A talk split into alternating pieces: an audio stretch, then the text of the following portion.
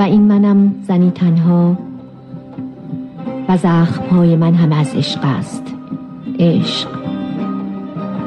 من این جزیره سرگردان را از انقلاب اقیانوس تا انفجار کوه گذر دادم.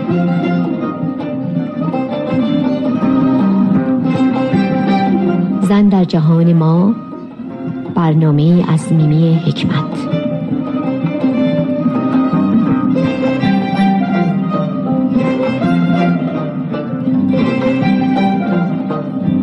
حکمت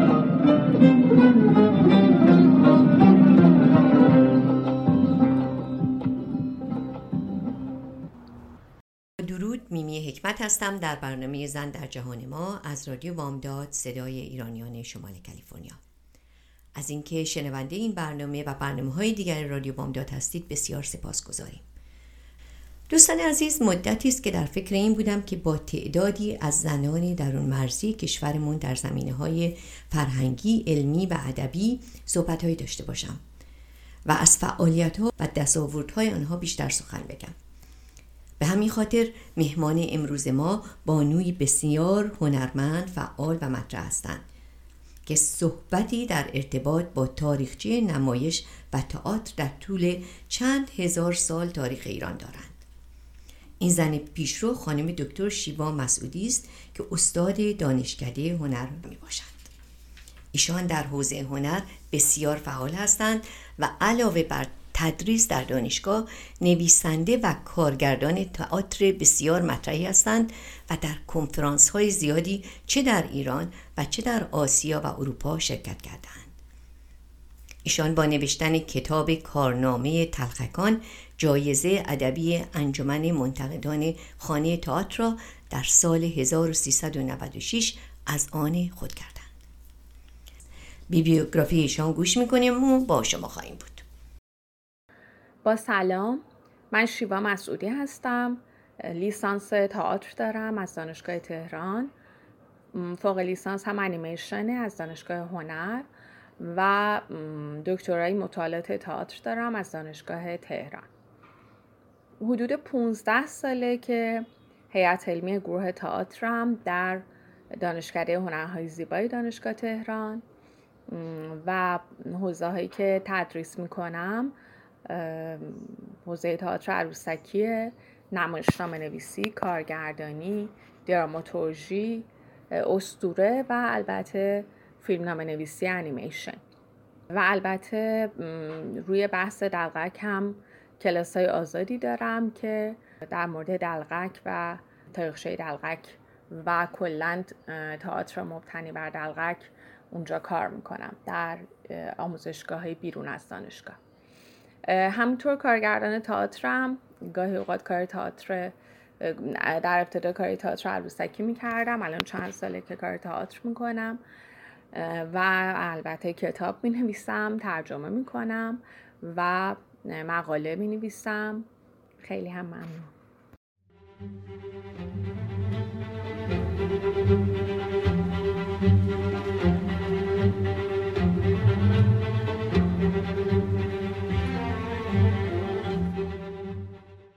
با سلام من شیوا مسعودی هستم دکترای تئاتر دارم و هیئت علمی گروه تئاتر دانشگاه تهران هستم.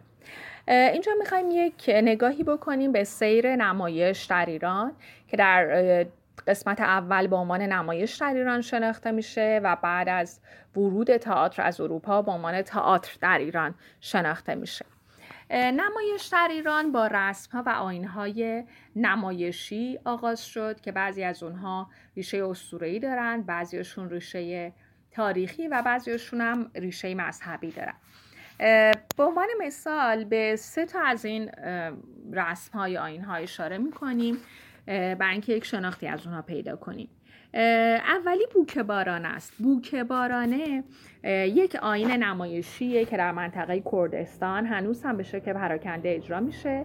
این آین در ستایش ایزد بانوی آناهیتاس خدای آب و باربری و باران در ایران باستان و برای تمنای باران یا برای خواست باران برگزار میشه.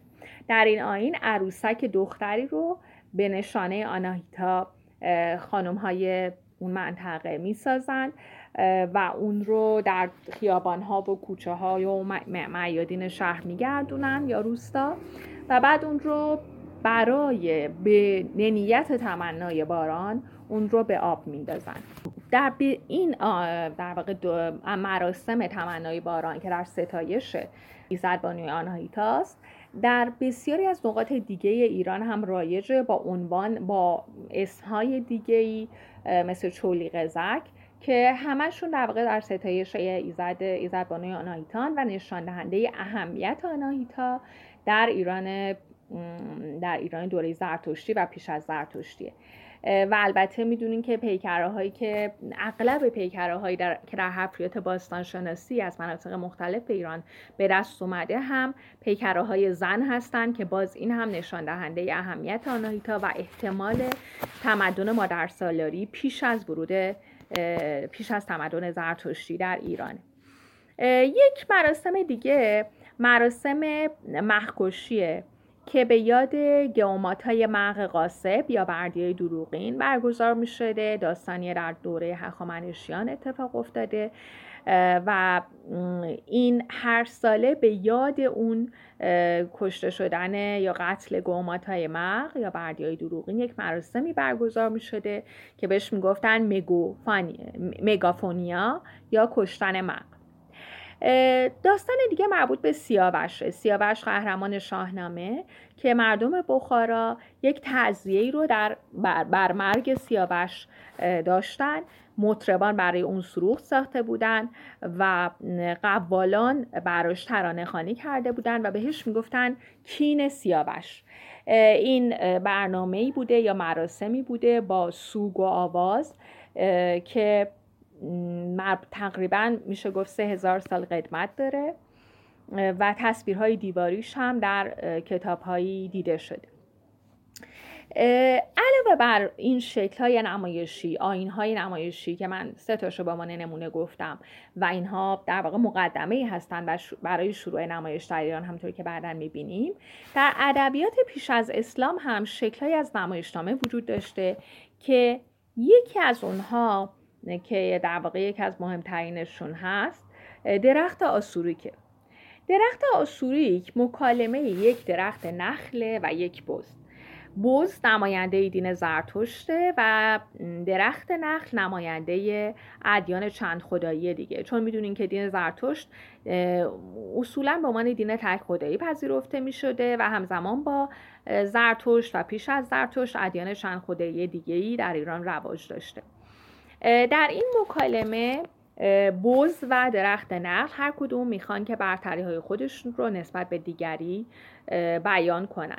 درخت نخل نماینده تمدن کشاورزیه که تمدن کشاورزی چون مرتبط با زن زمین و زنه تمدن مادر سالاری بوده در اساطیر و بز نماینده در واقع تمدن شبانیه و تمدن شبانی چون مرتبط با بیرون بردن گوسفندها و حیوانات و اینا بوده معمولا تحت عنوان تمدن پدر سالاری شناخته میشه. در این مکالمه بعد از اینکه این دوتا هست هاشون رو نسبت به همدیگه گفتن در نهایت بوز پیروز میشه یعنی تمدن شبانی و تمدن پدر سالار و البته در نظر داشته باشیم که دوره زرتشت ما فرهنگمون فرهنگ شبانی و پدر سالار بود. در میان یافته های شهر سوخته سیستان هم سفالینه پیدا شده که روی اون بزی در پنج حرکت به سمت یه درخت میجهه و برگهای اون رو می‌خوره. این یکی از یافته های ارزشمند باستان شناسیه چون مشخصا تجسم تصویری داستان درخت آسوری که این داستان به زبان در زمان اشکانی به صورت شفاهی روایت می شده و بعد در دوره ساسانی به زبان پهلوی نگارش پیدا کرد. همینطور در منابع تاریخی گفته شده که در دوره بهرام گور دوازده هزار یا شش هزار مطرب و کولی از هندوستان به ایران میان و اینها در کارهای بازیگری، خوانندگی، نمایش دادن عروسک ها و اینجور کارها رو می‌کردن. اینها در ایران پراکنده میشن و در واقع مقدمه میشن برای شعور شروع نمایش در ایران. در یکی از اشعار نظامی گنجوی به اون اشاره شده که میگه شش هزار اوستاد دستانساز مطرب و پایکوب و لوبت باز گرد کرد از سواد هر شهری داد هر بقعه را از آن بهری تا به هر کجا که رخت کش باشند خلق را خوش کنند و خوش باشند.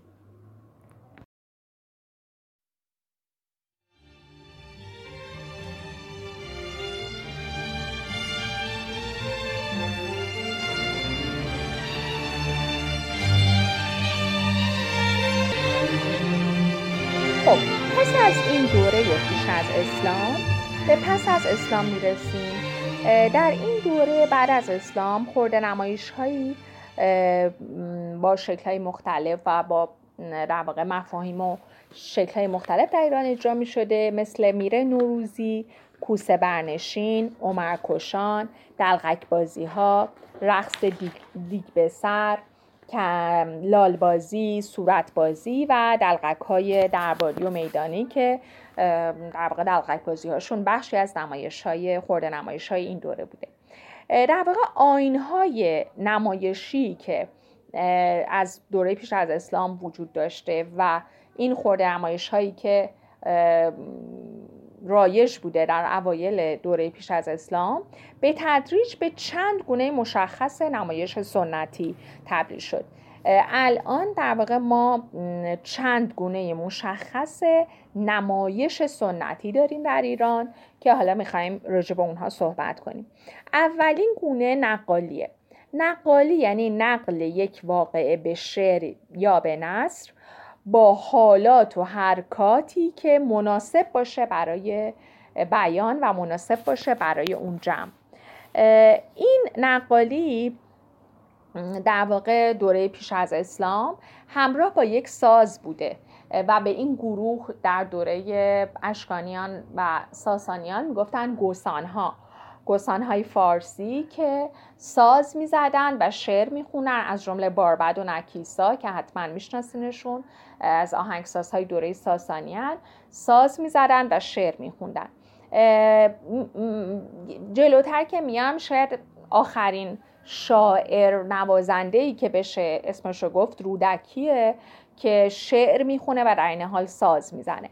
نقالان در واقع راوی داستان ها برای مردم بودن. یعنی مردم در اون زمان اخبار و قصه ها و سرگرمی هاشون رو از زبون نقاله ها میشنیدن که در واقع اونها در حوزه های مختلفی نقالی می‌کردن. یه سرشون هماسه های ملی بودن مثل شاهنامه خانها که بخش مهمی از نقالا شاهنامه خانهان. یه سرشون هماسه های مذهبی بودن مثل همه مربوط به هماسه که مربوط به داستان های مذهبیه. و یه سرشون هم هماسه های پهلوانی که قصه های عیاری هم گاهی اوقات شاملش می شدن این نقالی مثلا گونه های مختلفی داشته و به شکل های مختلفی بر اساس تمش یا شکل اجرا انجام می شده مثلا حمله خانی رو داریم که شکل های خیلی حماسی و جنگی روزه خانیه که بیشتر حالت مذهبی داره. پرده خانیه که خیلی واقع زیرگونه نقالی اما خودش عملا خودش انقدر که جذابه خودش می‌تونست تبدیل به یک گونه منحصر جدا بشه مستقل بشه. پرده خانی در واقع نقالیه که کنار یک پرده نقاشی ایستاده روی پرده نقاشی چهره هایی از داستانهای حماسی مثل داستانهای شاهنامه یا داستانهای مذهبی وجود داره مثل واقعی کربلا و اون نقال اون داستانها رو اون تعداد زیادی واقع موتیف اونجا وجود داره که نقال می‌تونه تعداد زیادی از داستان رو با توجه به یه پرده روایت کنه. شخصیت هایی که مهمترن در داستان چهرهشون توی اون پرده بزرگتره و این یک، یکی از زیباترین هنرهای در واقع تصویری در ایران همین کشیدن این پرده هاست که متاسفانه تقریبا از بین رفته ولی ما پرده های خیلی جذابی هنوز باقی مونده از پرده از در واقع کسایی که نقاشایی که کارشون کشیدن این پرده ها بوده و در قهوه خانه ها این پرده ها نصب می شده مردم از اونجا جمع می شدن و نقال به زیبایی قصه های این پرده ها رو برای مردم روایت می کرده که مثلا به طور مشخص داستان رستم و سهراب یکی از رایشترین داستان هایی بوده که در پرده, پرده ها وجود داشته. از این نقال ها اگر می‌خوایم فکر کنیم که به زمان معاصر کی رسیده بخشی های خراسانن که در واقع خیلی گروه ارزشمندی و تک و توک به هر حال بعضشون همچنان باقی موندن و های آذربایجانن که های آذری رو مثل اصلی و کرم تعریف می‌کنن و اینها یک دو تا از نمونه مشخص از در واقع نقال هایی که حالا شاید به امروز رسیدن. البته همچنان هم ما در روزگار معاصر نقال هایی داریم تک و توک در جشنواره ها این نقال ها با پرده یا بدون پرده الان دیگه با پرده خیلی کمه. نقال ها معمولا بدون پرده نقاله می‌کنن و مهمترین منبعشون هم شاهنامه, شاهنامه و یا خداینامه های دیگه ای به جز شاهنامه است. گونه بعدی به جز نقالی خیمه شبازیه. خیمه شبازی اشارش به تمام گونه های نمایش عروسکیه که خیلی جالبه که در اشعار شاعران ما به وضوح نشانه های اجرای نمایش عروسکی رو در صده های پس از اسلام می‌تونیم ببینیم. و مهمترینشون شعر خیامه در قرن 6 و 7 ما لعبت تکانیم و فلک لعبت باز از روی حقیقتی نه از روی مجاز. بازی چه همی کنیم بر نطع وجود؟ افتیم به صندوق عدم یک یک باز. نشانه های وجود خیمه شبازی بعد از اشعار شاعران جلوتر که میاییم در سیاحتنامه شاردن که مربوط به دوره صفویه به طور مشخص اومده. و این نمایش ها یا به شکل عروسک های نخی بودن یا با عروسک هایی که دست داخلشون می‌رفته خیمه شبازی، پهلوان کچل بازی، بازی خیال یا نمایش هایی که پشت پرده سایه اجرا می شدن از گونه های این نمایش هاست.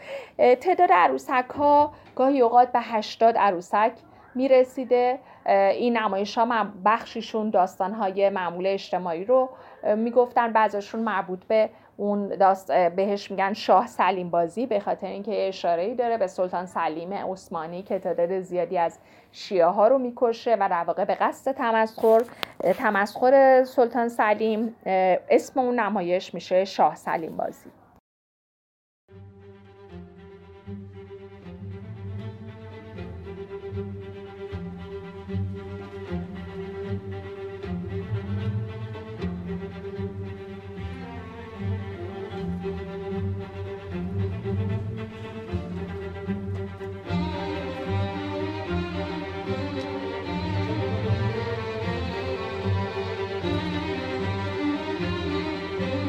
پس الان در مورد نقالی صحبت کردیم و خیلی شبازی یا نمایش های عروسکی.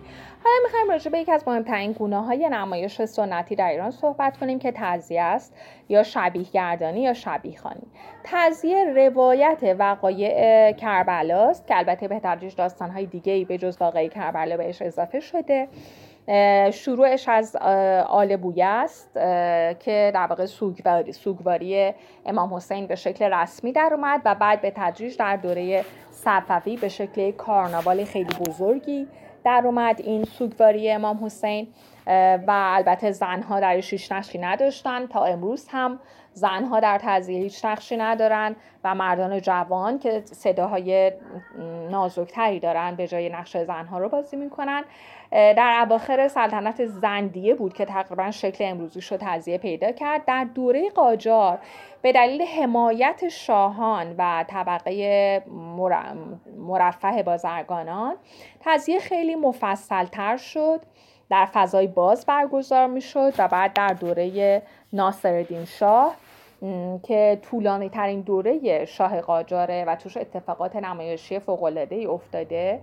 و من واقعا گاهی فکر می‌کنم که ناصرالدین شاه یه دوره خاص در تاریخ ایران به خاطر اینکه هم شاهی بوده که خودش خاطرات روزانه داشته هم نقاشی می‌کرده هم عکس می‌گرفته هم تکیه دولت که الان راجبش حرف می‌زنیم در زمان ناصرالدین شاه درست شده هم نمایش های سنتی خیلی پروپال گرفته هم کریم شیرهی که در واقع نمایش های کمدی رو در که دربار بوده و نمایش های کمدی رو خیلی باش بالا پر باز در ناصرالدین شاه بوده. رنش من یه جایی توی مقاله نوشتم به نظر می‌رسه که خداگاه یا ناخداگاه ناصرالدین شاه یک تاثیر مثبتی بر فرهنگ حالا یه مقدار در واقع این بخش از فرهنگ ایران داشته و البته من فکر می‌کنم بخشی از این در واقع کاری که برای فرهنگ ایران کرده این در واقع مجال تفریح و سرگرمی که برای, برای آدم های به وجود می آورده شاید باعث شده که طولانی ترین دوره شاهی رو در بین شاهان قاجار داشته باشه. حالا این بخشش مفصله ولی در واقع در دوره ناصرالدین شاه تعذیه ها در تکیه دولت و البته تکیه های خیلی زیادی که هنوز هم اسمشون تو منابع تاریخی هست برگزار می شده و با تجملی شدن تعذیه قصه های خارج از واقعی کربلا هم بهش وارد میشه مثل تعذیه حضرت یوسف و عروسی دختر قرش در دهه اول ماه محرم در منابع تاریخی اومده که در دوره ناصرالدین شاه تقریبا 300 مجلس تعزیه در تماشاخانه های موقت و دائمی در تهران برگزار می شده. تکیه دولت مجلل ترین سالن نمایشی در ایران بوده که تحت تاثیر سفرهای ناصرالدین شاه به اروپا، فرانسه و انگلیس و دیدن ساختمانهای تئاتری اون دوره در اروپا ساخته شده ساخته شده. معمارش دوست علی خانه معیر الممالکه که اساس ساختمون یک دایره است که یک بنای مدور چهار طبقه است با تاقهای چوبی سقف نداشته. یک موقع در فصل های که احتمال باد و باران بوده پارچه کرباسی روی این تاقهای چوبی کشیده میشه. کشیده می‌شده قرفه هایی در اطراف در این در واقع کمان های دایره قرفه هایی در دو یا سه طبقه وجود داشته برای مردان و در واقع محوطه محیط گذرگاه جای نشستن زنان و کودکان بوده. چندین در داشته حتی درهایی داشته برای ورود اسب و شطور به در واقع نمایش های یک گفتم یه عرصه داشته گرد این گذرگاه که طولش سی سانت بوده. این دور این در واقع هلال دایره ارتفاع سی سانتی که اونجا حتی تا چهار هزار زن میشستن و نمایش ها میدن. نمایش ها با تجهیزات و دکور و تجمل های خیلی خیلی زیاد روی لباس های مختلف اسباب صحنه مختلف خیلی خیلی مجلل و با شکوه برگزار می شده می‌دونین که در تعذیه های ربق اصلش داستان واقعی کربلاس اولیا رنگشون سبزه و اشقیا رنگشون قرمزه.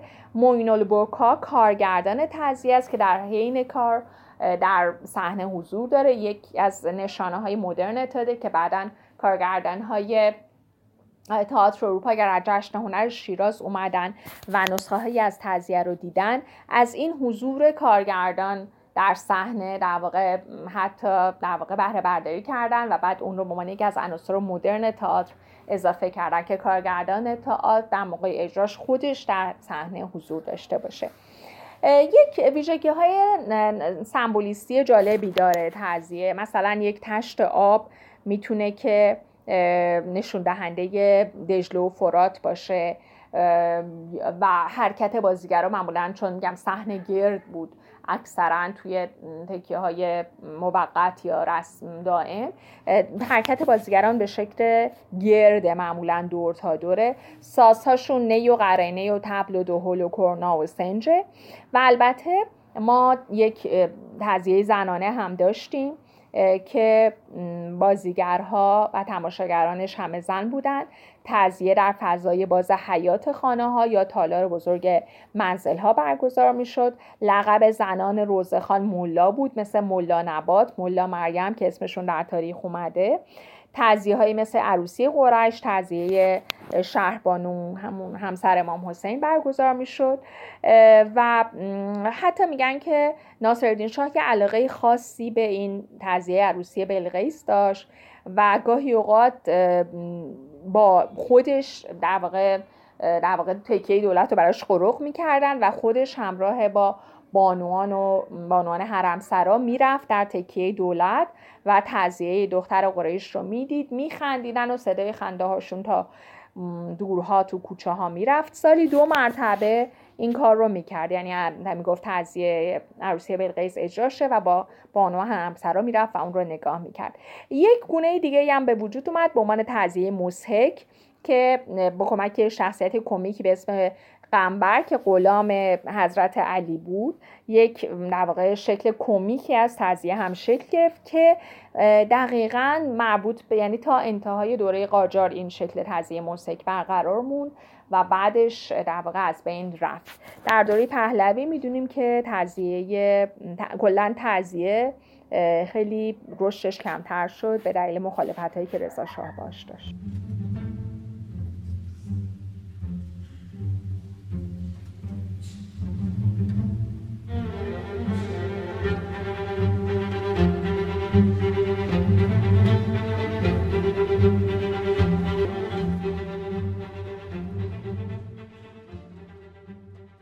گروه چهارم نمایش های شادیابر شامل سیاه بازی و تخت حوزی بودند که حول یک شخصیت مرکزی با نام سیاه میچرخیدند شخصیت سیاه دو تا ریشه داره. یکی برگرفته از سیاهان سیاهانه بودند که از کرانهای حبشه و زنگبار وارد ایران شدند. و در خانه های اشراف ثروتمندان مشغول کار شدن و ریشه دومش دلغک های درباره مثل کریم شیرهی و اسماعیل بعزاز که در دوره ناصری در اوج قدرتشون بودن در دربار ناصری ناصرالدین شاه سیاه یک شخصیت سیاه جرده غلام یا نوکر یک اربابیه که حجر می‌کنه مسخره می‌کنه زیرک آدم باهوشیه. رند و موزی فرمانهای ارباب رو اجرا می‌کنه و معمولا مجادلاتش با ارباب باعث کشمکش و تنز و خنده میشه. البته شخصیت های دیگه هم در نمایش سیاه بازی بودن و یا تخت حوزی مثل عاشق دختر ارباب و شخصیت های دیگه که کلا ساختار این نمایش رو شکل می‌دادن. به تدریج اقتباس های دوری از نمایشنامه های مولیر که به تازگی توسط دانشجویان به فرنگ رفته به فارسی ترجمه شده بودن هم در گروه نمایش های تقلید ظاهر شد و وارد شد. در مورد حضور زنان هم البته باید بگیم که نخستین بار در تماشاخانه ناصریه. گروه دسته معید برای اولین بار از زنی به اسم شالمالی گل در نمایش تقدید استفاده کرد و بعدها زنان دیگریشون ملوک مولوی و پریه گلوبندکی به عنوان بازیگر در این نمایش های تقلید شرکت کردند. البته شاید به همین دلیل بود که به زودی گروهی از متعصبان به تماشاخانه ریختن و اون رو آتش زدن. البته نمایش های شادیابر زنانه به وسیله دسته های مطرب زنانه در دوره قاجار شکل گرفت که اینها در مهمانی های زنانه شرکت می‌کردن معمولا در خانواده های اشراف. در حیات یا در سالن بزرگ خانه ها برای خانم ها نمایش های مطربی اجرا می‌کردن و البته در ماه محرم و سفر هم نمایش های تعذیه برای خانم ها اجرا می‌کردن. نمایش های نمایش که شکل مطربی داشتن نامهایی داشتن مثل خاله رورو، امو سبزی پروش، گندم گل گندم، خاله دیگ به سر و خوشبختانه کتابی در مورد نمایش های شادیآور زنانه به چاپ رسیده که اینها رو به شکل کلی بررسی کرده. خب پس تا این بخش ما در مورد آینها در واقع و نمایش های سنتی ایران صحبت کردیم و در مورد در واقع آغاز نمایش تاریخچه آغاز نمایش در ایران صحبت کردیم تا نمایش های سنتی. از اینجا به بعد با ورود در واقع نمایشنامه های کلاسیک از سوی فرانسه و روسیه از این دوتا کشور به طور مشخص ما وارد تئاتر میشیم که می‌تونیم در بعدها راجع به اون صحبت کنیم. خیلی ممنون از اینکه گوش دادین و سلامت و موفق باشین.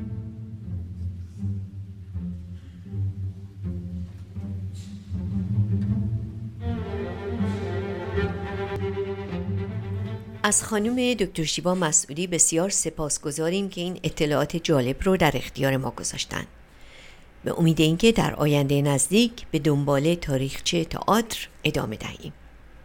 با آرزوی هفته بسیار خوبی برای شما دوست و دوستدار شما میمی حکمت.